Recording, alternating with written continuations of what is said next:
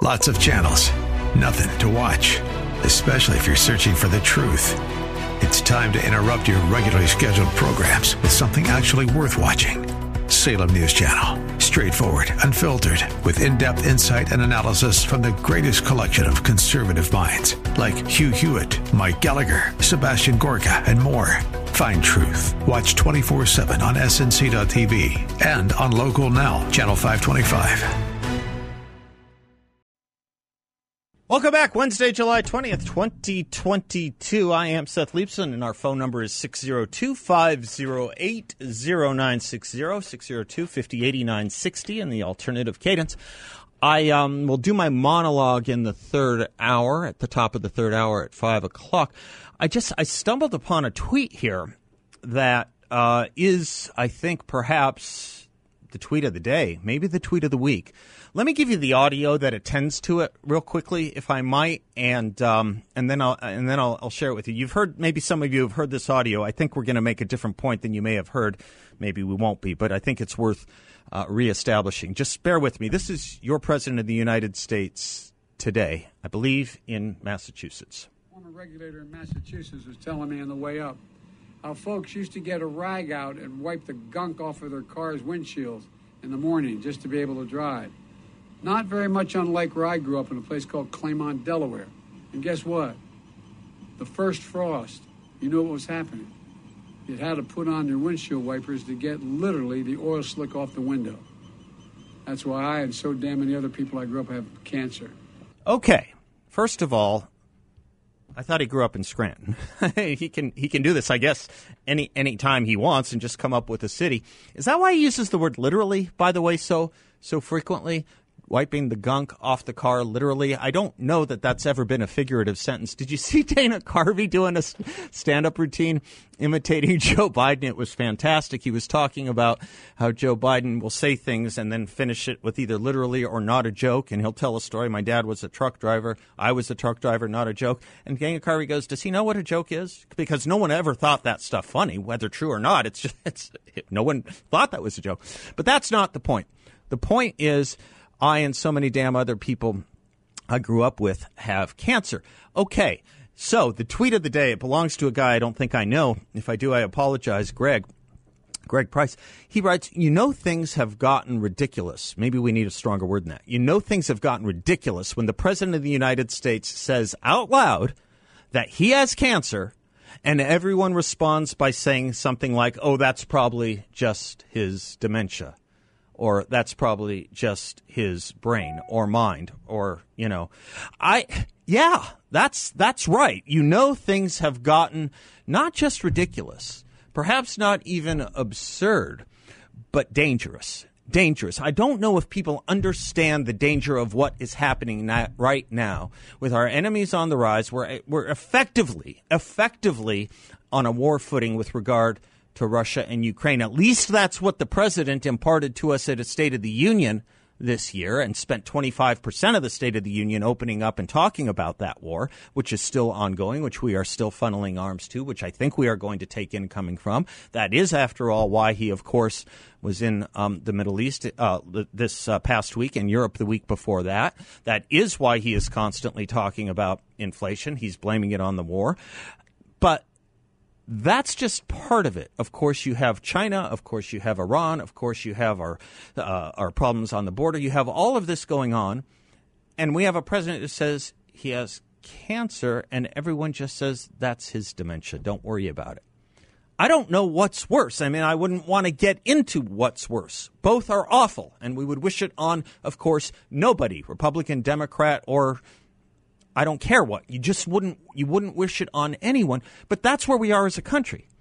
We are at a place where people can hear their commander say he has cancer, and the rest of the people say, well, no, he really doesn't. He just doesn't know what's going on. Wonderful, wonderful. Nefarious times we live in. That was the name of a short story by Woody Allen in the 70s. It's not applicable to this at all, except for the title Nefarious and Dangerous Times We Live in. All the more reason why what he said today is so dramatically important. So dramatically important. Joe Biden today said this Congress, notwithstanding the leadership of that, men and women that are here today, has failed in its duty. So let me be clear climate change is an emergency. Climate change is an emergency. Focus on that, folks. Just yesterday, I think it was just yesterday. If it wasn't yesterday, it was the day before. I think it was yesterday. Just yesterday, we were talking about what we were doing in the name of a public health emergency called COVID. And it upended constitutional rights, including all individual liberties, all commercial liberties, all travel liberties, all religious worship liberties, all kinds of things. We upended our Constitution and our individual rights for in the name of a public health emergency. A public health emergency, by the way, which you know, most of the country, including most of the so called experts, got wrong, both in their predictions and in real time. And those of us who said, can we take this calmly, please, were borne out to have been right. We were just saying yesterday, it's coming back. The COVID public health emergency is coming back, and we'll talk about that. It's coming back in our schools everywhere from San Diego to New York City, and I'll get into that. But think about what it means when we declare something an emergency. Many of us were worried about this during COVID. If we can do this during COVID, if we can shut down the country, religious services, schools, you name it, commerce, business, all that, travel, if we can do that in the name of an emergency, what will be the next emergency we do that or perhaps worse in? What it would mean for Biden to declare a national climate emergency is a piece over at Yahoo News.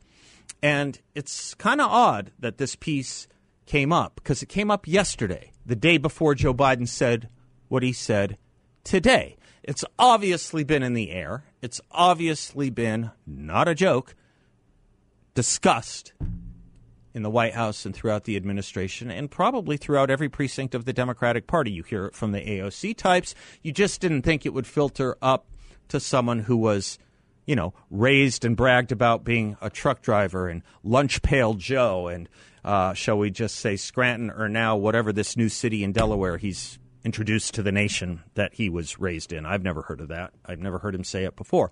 But as the Yahoo News piece says, a formal declaration would open up new possibilities for unilateral action by the executive branch to cl- combat climate change. That should give you shivers the declaration itself can open up possibilities of unilateral action by the executive branch to combat climate change, including halting U.S. exports of crude oil and halting offshore drilling. The story continues. Biden could even redirect military funding to the construction of renewable energy projects and impose trade penalties and permit deforestation, such as places in Central and South America and it would fuel all kinds, of course, of lawsuits, but all kinds of lawsuits that would be defended by, of course, his administration and a bench that he has been appointing judges and justices to. We can't get through this administration fast enough or quickly enough, folks, or put a check on its power fast enough or quickly enough. The reason the President of the United States, whoever it is, has so much executive authority is because Congress gave it to the president. They delegated their powers to the president. This was one of the cases in the Supreme Court that came out last term. We can even raise it with Brett Johnson when he joins us a little later in the show if you want to, our constitutional attorney expert. But be afraid, truly be afraid when the President of the United States is declaring something an emergency because we saw what happened last time an emergency was declared. And think about what the nature of the emergency is. Think about the nature of that emergency, the climate emergency. Think about what you have been told about climate change. You have had prognostication after prognostication from roughly 1965 onward that also from the experts we were told we had to listen to has borne out to be wrong and wrong again in their predictions and in their real time observations. So much so that you don't even hear about the 12 year mark anymore that dominated our conversation just about a year ago. And you have the phrase climate change. That never used to be the phrase. It was other things. It was global warming, warming, it was all kinds of other things. One of the things that you better best be prepared for when you're voting in these primaries is thinking about when you're talking about Congress, particularly and the Senate, particularly, who is going to be the best check? Who understands the administrative state? The administrative state, folks. The phrase for that that Donald Trump used and popularized was the swamp. We can also think of it as the bureaucracy, but it has a ton of power. You've seen it wielded. Don't forget what it was like when they did it before and when they were wrong before. Because I think they're trying to do it again, and they'll be wrong again. But we will all pay the price for that series of errors. I'm Seth Leibsohn. We'll be right back.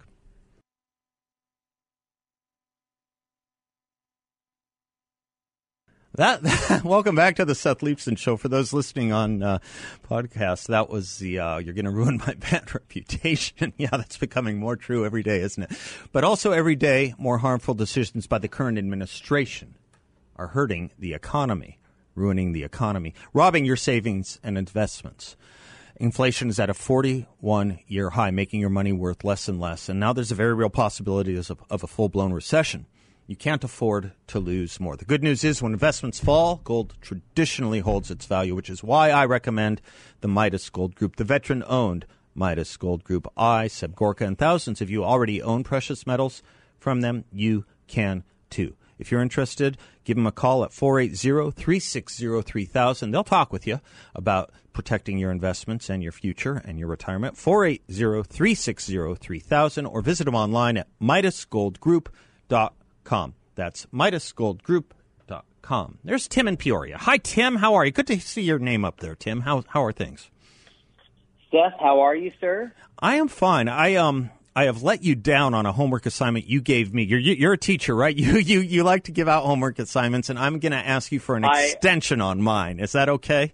You'll always, yeah, you'll always have an extension. Okay. I left teaching. I left teaching back in 2018, but I'm still in education. I'm just working more along the lines the, within the Milbeck community, but always an extension for my greatest students. Oh, I, would like students. to think of myself as one of your better students, so or at least a student. So stay on me, and I'll get to it. I promise. I, it's just been, you know, one of those months. awesome. You know how taken aback. Uh, were you and myself, as well as every American uh, listening to Joe Biden speak today, not just because of the asinine things that he says, but that he used cancer to make a political point. Thousands of people die of cancer every year. That's In fact, it was his yeah. son that he likes to raise. He likes to bring up Beau right. as being a person who died of cancer. That's a fair and point. yet yeah. now he uses it. He yeah. uses it as a political point, and it's abhorrent because not only is it wrong, but it's just an outright lie. And never mind the fact that he forgets that yet again he abandoned the people of Scranton, and he did it again today by saying that he grew up in Delaware. You some know, some city in Delaware Trump, I've never heard him mention before. I, yeah. I, I couldn't even remember it, but yeah, yeah, exactly. I will I will always praise one of one of President Trump's best one-liners was Scranton. He abandoned you once, and now today he abandons you again. You know, I mean, it, it was just, it was really and true really and true. The people and, of Scranton, and it's true. Yeah, yeah. Yeah, the only time that Scranton gets any uh, play in the media, or actually in the people in the mouths of Americans, is when we're talking about that great TV show known as The Office. But I digress. No, you don't. Um, no, you I, don't. No, yeah. you don't. Because you've reminded me of another thing. There was a comic writer from The Office. He may have been the lead writer who gave a TED talk that a friend of mine forwarded me. I'm going to try and play the audio of it a little later. It was a talk. I'll just play the conclusion later, but it was a talk about the importance of knowing classical philosophy, classical political philosophy. One of the writers for The Office was doing that, Tim. And what was fascinating to me is thinking about, you know, great comedians are great philosophers too, because they're speaking to essential truths we all know. Otherwise, we wouldn't get the joke or the humor. It was really good. there's the, it, not, not, not, not, not to rush or elide the importance of a show like that. Anyway. right. No, I just, I, I, I'm, I'm just taken aback by the lack of concentration and follow up on the part of the media. I'm beginning to adopt the mindset that the media truly is the enemy of the people because they have failed us. And, you know, their protection is is found in not in, in, in the first eight great amendments, but they're number one, the freedom of the press, and they have really let us down. And it's really sad that they've done so just based off an ideology. Say what you will, embrace whatever you you embrace politically speaking, but when politicians make a mistake, no matter if you follow them or not, you need to call them out on it. Joe Biden is an outright liar, and he's he's more damage to our country in general, not just on the national security or on the on just on the fiber of our society than anything else. And it, it's just abhorrent, disgusting, and I just can't move myself to understand why people voted for him, knowing that we are going to get what we are getting today, or that he has any support to this moment or to at the at this moment in time, right, Tim? I mean, it's it's if any president, if any president in our history had said on a microphone, hot, accidentally, not accidentally, however, if he said he had cancer and we didn't know that, do you know what we would have called that? We would have called that a constitutional crisis. That's what we would have called Absolutely. that once upon a time. If you look time. at what the media did, you bet. you look at the, what the media did to cover for FDR. Yep. You know, and then moving on up, presidents would stick this. And I'll just say one thing. But His but think about what is a secretary- I'm sorry. constitutional crisis. Uh, go ahead. You, you you make your point, then Yeah. I'll come back to mine. Go ahead. you know, you know, she unfortunately uh, carries on with the lie. And one of the things I picked up on her body language, she has an eye tick. When she's speaking, she closes her eyes, and if you look at the spasms of her eyes when when they're when they're closed, if you see the movement of her eyes, you can tell that she's having a hard time just saying what she's saying because she knows it's not true. Just take a look at it. It's not science, but it's definitely a tick that I looked up. And it's definitely ind- indicative of somebody who is not telling the truth. who who Go who- ahead, I'm sorry. Who was that, Tim? You were That's his, uh, his, I'm sorry, his press secretary. Oh yeah, Joe yeah, Biden's yeah, Karine. Uh, yeah, Karine. It's yeah, right. It's spelled differently than it's pronounced. Right, when right. Speaks, Yeah. and her eyes, her eyeballs spasm under the lid. You can see it. Well, I, Very yeah, telling. I, I, I'll, I'll take, I'll take uh, your assessment of that. I, I, I- I've never, I've never been able to, to discern that because God knows anyone who's ever watched me speak knows I'm, I've got a lot going on too, which is why we don't have a live camera. But the larger Mm-hmm. point to the left, the constitutional crisis simply was a Republican in office. How many times did you hear we were in an existential threat? We were in a constitutional crisis just by mere dint of the fact that we had a Republican in office with the economy humming along fine and world peace on the precipice of becoming a reality universally. That was a constitutional crisis to the left. This, we just blithely live on with what this guy Greg tweeted. You know things have gotten fill in the blank when the president of the United States says out loud that he has cancer and everyone just says, "Oh, that's probably just the dementia speaking." I mean, my goodness, Tim. My goodness, if there weren't a constitutional crisis over this, I don't, you know, I, I just don't know that we, we, we have the same dictionary as the left anymore. I've been talking about that for some time, but we sure don't. We sure don't. Yeah, we're, we're in the just- soup here, buddy. we're, you know, we're definitely in the soup, and it's unfortunate that you know I have four kids. They're growing up in in this, and they're seeing everything that's transpired. They're seeing a commander in chief not being honest to the American people. And while we know that people stretch the truth, we've never known a president to just outright lie the way President Biden has done. And it's it's just upsetting to me because he's ruining the office, Yeah. the integrity of the office.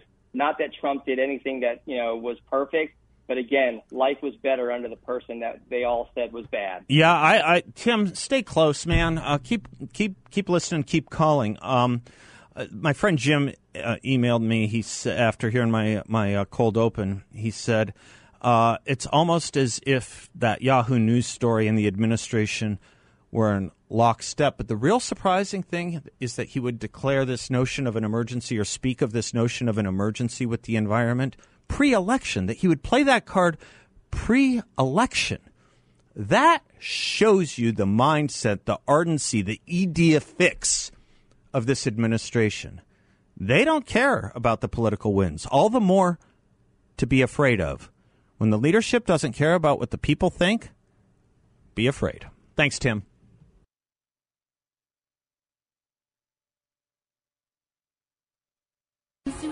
34 past the hour, we join John Dombroski from Grand Canyon Planning Associates to give us a culture and economy update. GrandCanyonPlanning.com is his website. He has a radio show here himself every Saturday morning at 7 a.m., The Word on Wealth. How are you, John? Anything goes, as they say. Yeah. you like that? uh, that sounds like it's from like a, a movie, like It a is. Jerry Lewis movie, Close, close, close. or um, or one of the uh, who is it, Bob it's, Hope? It's or, the, well, it's a little more modern. It's from the opening of uh, of, Romancing of the, second? Indiana Jones. Indiana Jones, Yes. that's what it was. and it was sung by his wife. Yeah, if I'm not okay, I- mistaken. yeah, God, oh, yeah. wow. Great opening yeah, with the little kid. I knew I recognized it. Yeah, yes. yeah, yeah. There's our there's our foreign language and our culture There you segment. go. All right, All let's do done. the economy part. Drop the mic. Uh, John Dombroski, interest rate pain from higher inflation has barely begun, according to a story I'm re- reading in the Wall Street Journal. Mm-hmm. Stocks, houses, corporate borrowers, and the Fed, Treasury may not be ready for a world of much higher real interest rates. Are we to take from this that the inflation we've been complaining about has barely touched us yet, or not touched us yet? I mean, that's possible, Seth. Uh, the Fed is still, you know, in the process of raising rates. There's Yeah. no question about it. Yeah. Uh, trying to uh, get inflation under control. Uh, there, there was a report also from uh, Europe. They came out 9.4 percent, I believe it was their inflation rate. Uh, so higher, a little higher than ours even, and Yeah. then also um, the highest in 40 years over in Europe. So uh, it's a worldwide thing that we're seeing. Uh, I, I was talking a little bit about this before with uh, another client that I do believe the U.S. is positioned better than probably any country out there. However, uh, it's certainly not fun what we're going through right now. And yes, it could get worse. That is a possibility. Okay, so that's one big item, but at the same time, we're reading, uh, and I think I, I, I think you may have seen the story that mortgage applications have hit their lowest level since 2000. Is that part since what 2000? Is that part of it too, John? Yeah, it, it's all part of it Okay. because in this particular um, article, it talks about applications for mortgages dropped 7% for the week and 19% um, for the year, uh, same time over year, year over year. And the problem, of course, is that interest rates have doubled. Uh, we're looking at uh, close to 6% interest rates versus uh, the low, low, low 3% interest rates for the conforming loans. So that that's a huge difference when you're talking about uh, someone trying to qualify to purchase a home. And so we're seeing uh, the mortgage demand has dropped to a 22 two year low at this point. With housing going up, right? I, there's a, a tenet to that is U.S. home prices have hit a record, Have right? hit a record, Right. but we have certainly started to see them Yeah, top out. okay. There's no question about that. Okay. All right. So putting this all together, we expect the Fed to raise rates again, and Yes. and, and we weren't sure we were going to be seeing that any more than we were positive that they were going to do it in the last round. We kind of hmm. thought maybe, but some people thought maybe not. And we thought that going forward, maybe that was enough. Maybe we hit the Goldilocks number. Most thinking is they're going to raise rates again, and that's something that we're all going to feel, isn't it? Yeah, and I believe that the market though has that baked in already. Okay. That three quarter percent rate hike. Would that explain today's good news from the market? It looked like good news from the market. It was yeah. The market was a little bit flat early in the day, but it did you know little over over time throughout the day. It started to build a little momentum, and and all the indexes closed higher again today. The Nasdaq again outperforming. Um, so we're starting to see some signs of life for the market. I don't know if this is going to be just something that we're going to get some negative news somewhere along the line, and the market will pull back. But we certainly have seen over the past couple of weeks a couple of great days for the market uh, and a few pullbacks, but nothing of any real significance uh, that I that I thought was worrying.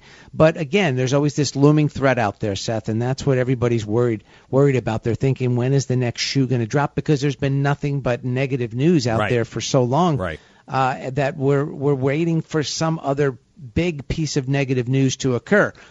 I mean, I would hope that that doesn't happen, Right. but it's i- if it is going to be a big issue, it's going to be this this inflationary pressure that we're feeling, and that it's not going to be going away soon, uh, and that we're going to start to see GDP slow down, and if that's the case, then we're going to be in a recession. So we're we're just waiting and seeing. We really don't have all of the news yet. It, we're still waiting to see what the uh, uh, news is going to be over the next few weeks and into the next month. You know what? Next time we visit John might be interesting for our listeners. I think it would be would be maybe uh, one, two, or three things that if you stay awake at night, keep you awake at night. Mm. The, th- the one, two, or three things that you think we should be more worried about than we seem to be. Maybe next time we visit, that would. And be you know, it would be interesting Yeah. for people out there who are listening for them to shoot me a quick email, Sure. dear John at GrandCanyonPlanning.com. Give me a couple things that keep you up at night. Oh and yeah, we'll talk great. about it. That's great. And if you go, didn't remember that, what is it? Give it out again. Dear John at GrandCanyonPlanning.com. Perfect, and they can email me, and I'll forward it to you if they can't write it down or remember it if they're on the in the car right now. Uh, John Thank you. I appreciate it. Thanks. Securities and advisory services offered through Client One Securities LLC, member of FINRA SIPC, and an investment advisor, Grand Canyon Planning Associates LLC, and Client One Securities LLC are not affiliated. Bless you, you. sir. Talk to you later.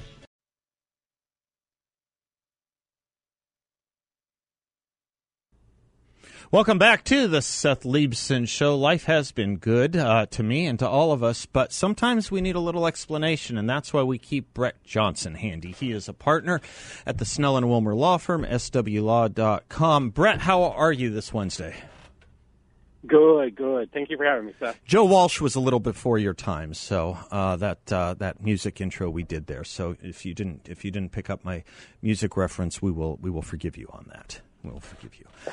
I wanted to talk to you about a phrase we hear this time every couple of years. This time of year, every every couple of years, which is uh, voter challenges. There's different ways to put that phraseology, but challenging a voter, particularly when it comes, uh, as it will, at the ballot box with the in-person voting, but also perhaps maybe there's a aspect to it with the mail-in ballots we're all receiving now.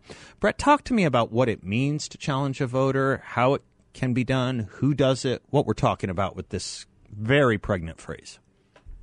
Yes, and and and it gets it gets complicated because a lot of people they challenge a voter for a lot of variety of different reasons, and they don't really actually mean challenging the voter. But challenging the voter actually has a legal terminology. Yeah.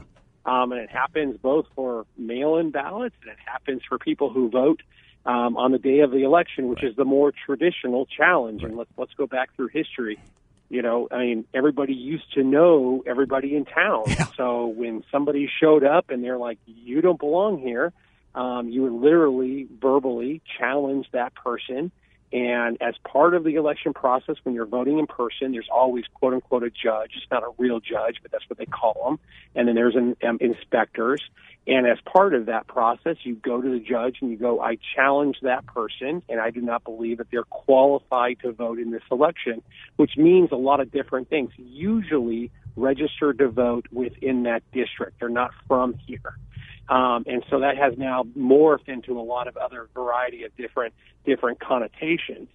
Um, so, but but reality is is that literally challenging that person. Now, for the mail-in ballots here in Arizona, we have a lot of mail-in ballots. That has been the trend throughout the country in many cases, and that has usually been somebody who's appointed by one of the various political parties: Greens, Libertarians, Republicans, Democrats, who are literally ro- uh, roving the tables where the ballot is coming in, the signature is reviewed, and somebody is challenging whether or not that signature is valid or if there's no signature. Brett, ba- Um, uh, so that- pa- pause on pause on that. Just sorry for a second on that, Sure. Brett. Can anyone do that Sure. challenge? Can anyone do that challenge?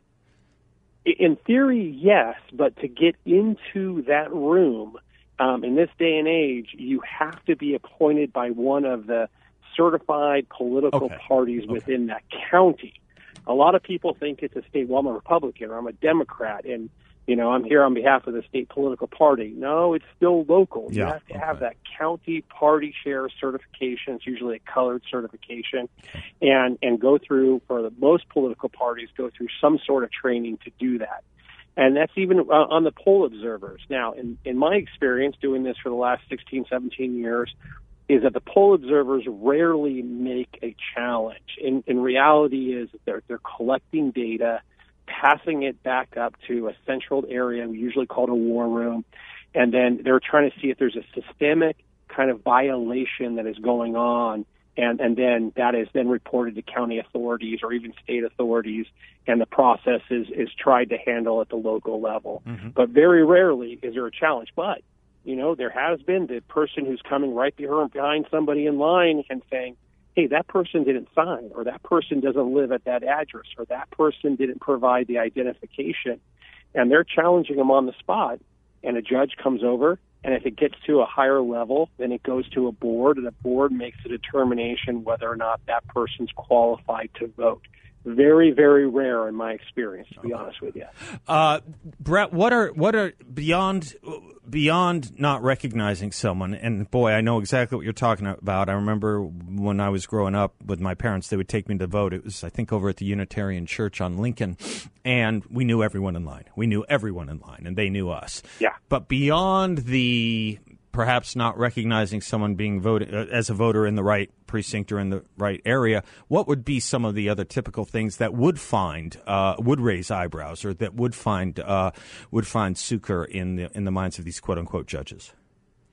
Yeah, so it, it's all delineated by statute. It's all within Title 16, but the traditional ones are a, a kid tries to show up and vote for their parent. You know, they're 16, 17 years old, they're not 18, and they they they are obviously obviously misrepresenting that they're their parents and they're not age 18 so they're not qualified they're not registered to vote in that um, in that precinct or that area um, they're not a U.S. citizen. Mm-hmm. That's also a requirement in yeah. the state of Arizona and most states. Yeah. Um, and and so there, uh, the the other the other requirements is that you're not a felon. So sometimes people would show up and they're especially in the smaller communities, like, hey, I know you got convicted for a felony that person's not allowed to vote. So there's a, a bunch of delineations that you can't vote. Usually, though, a lot of people concept that, that the challenge is on, on ballot security or the election voter integrity. And that morphs into what I was talking about in the beginning is like not really a challenge, but they're really contesting what is happening at a polling place. Mm-hmm. I'll be honest with you, our universities are probably the worst places for this because it's kind of a party atmosphere. There's not a lot of controls. So there's like politicking within the 75 foot limit. There's videotaping within the 75 foot limit, both not appropriate. When you're talking about mail in ballots, ballot harvesting, uh, the other side calls it ballot collection, but ballot harvesting. So somebody shows up at a polling location with 75 ballots and somebody says that person shouldn't be carrying 75 ballots. That's no way it's within their family, et cetera. That is a challenge too, but in a different kind of context using a different statute, but people say challenge. Brett, can I pretend to be your law professor for a moment and give you a quiz? Because this was the sure. tool I was taught in law school. You have to learn how to branch out from an issue. And you mentioned something that I need to ask you about because I'm getting a lot of calls on it. And you said it the citizenship part. Arizona is being sued, right, over requiring uh, citizenship uh, for, for, for to, to, to vote here in our elections. And I had a guest the other day on air ask me if I think, you know, that's going to be held up or not. And I said, you know, I got to tell you, I think the days of black letter law, from my perspective, is anyone's guess anymore. But what's your sense of this challenge, buddy? Yeah, unfortunately, there was there was a case that's on point, yeah. and that and that if you want to vote in a federal election, you have to be provided a federal ballot to be able to vote for Congress, Vice President, U.S. President.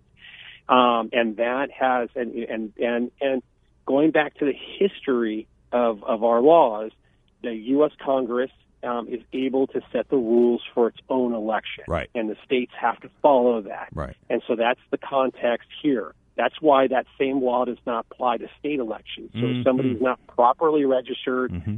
doesn't want to show their citizenship, they're able to go in and ask for a federal ballot. Uh-huh. Um, and many t- times they don't make the request correctly, and they're provided a provisional ballot, and that ballot is not usually counted at the end of the day because the citizenship is not verified.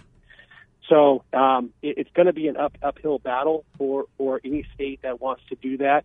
However, you know the federal government can change that requirement yep. Yep. Um, at any point, and that's I think what at least the when I when I looked at the hearing for the Arizona legislature, it was very clear they were trying to make a message to DC um, to to um, basically solidify the law on that issue. And we can do that with just a law passed at a majoritarian level in the House and whatever it takes these days with cloture in the Senate, right? Signed by a president. Exactly. But then we have the question right. of who's going to sign it over at 1600. Uh, Brett Johnson, the Snell and Wilmer Law Firm, swlaw.com. You're a gem. Thank you, sir. You're a prince. We love you.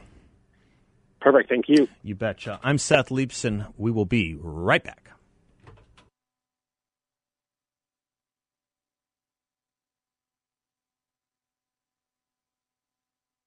first, my last, my everything. Welcome back to the Seth Leibsohn Show.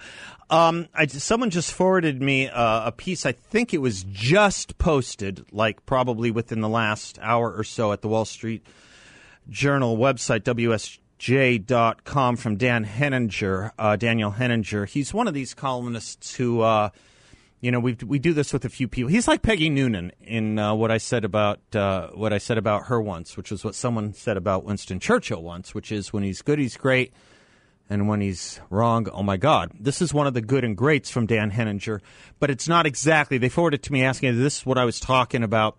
When Joe Biden, when I was talking earlier in the hour about Joe Biden calling our climate crisis an emergency or our climate situation an emergency. Uh, the title of this piece, National Emergency and the Democrats' Apocalyptic Politics. We talk about that all the time. It's well worth a read. It is a good column, it's a slightly different angle.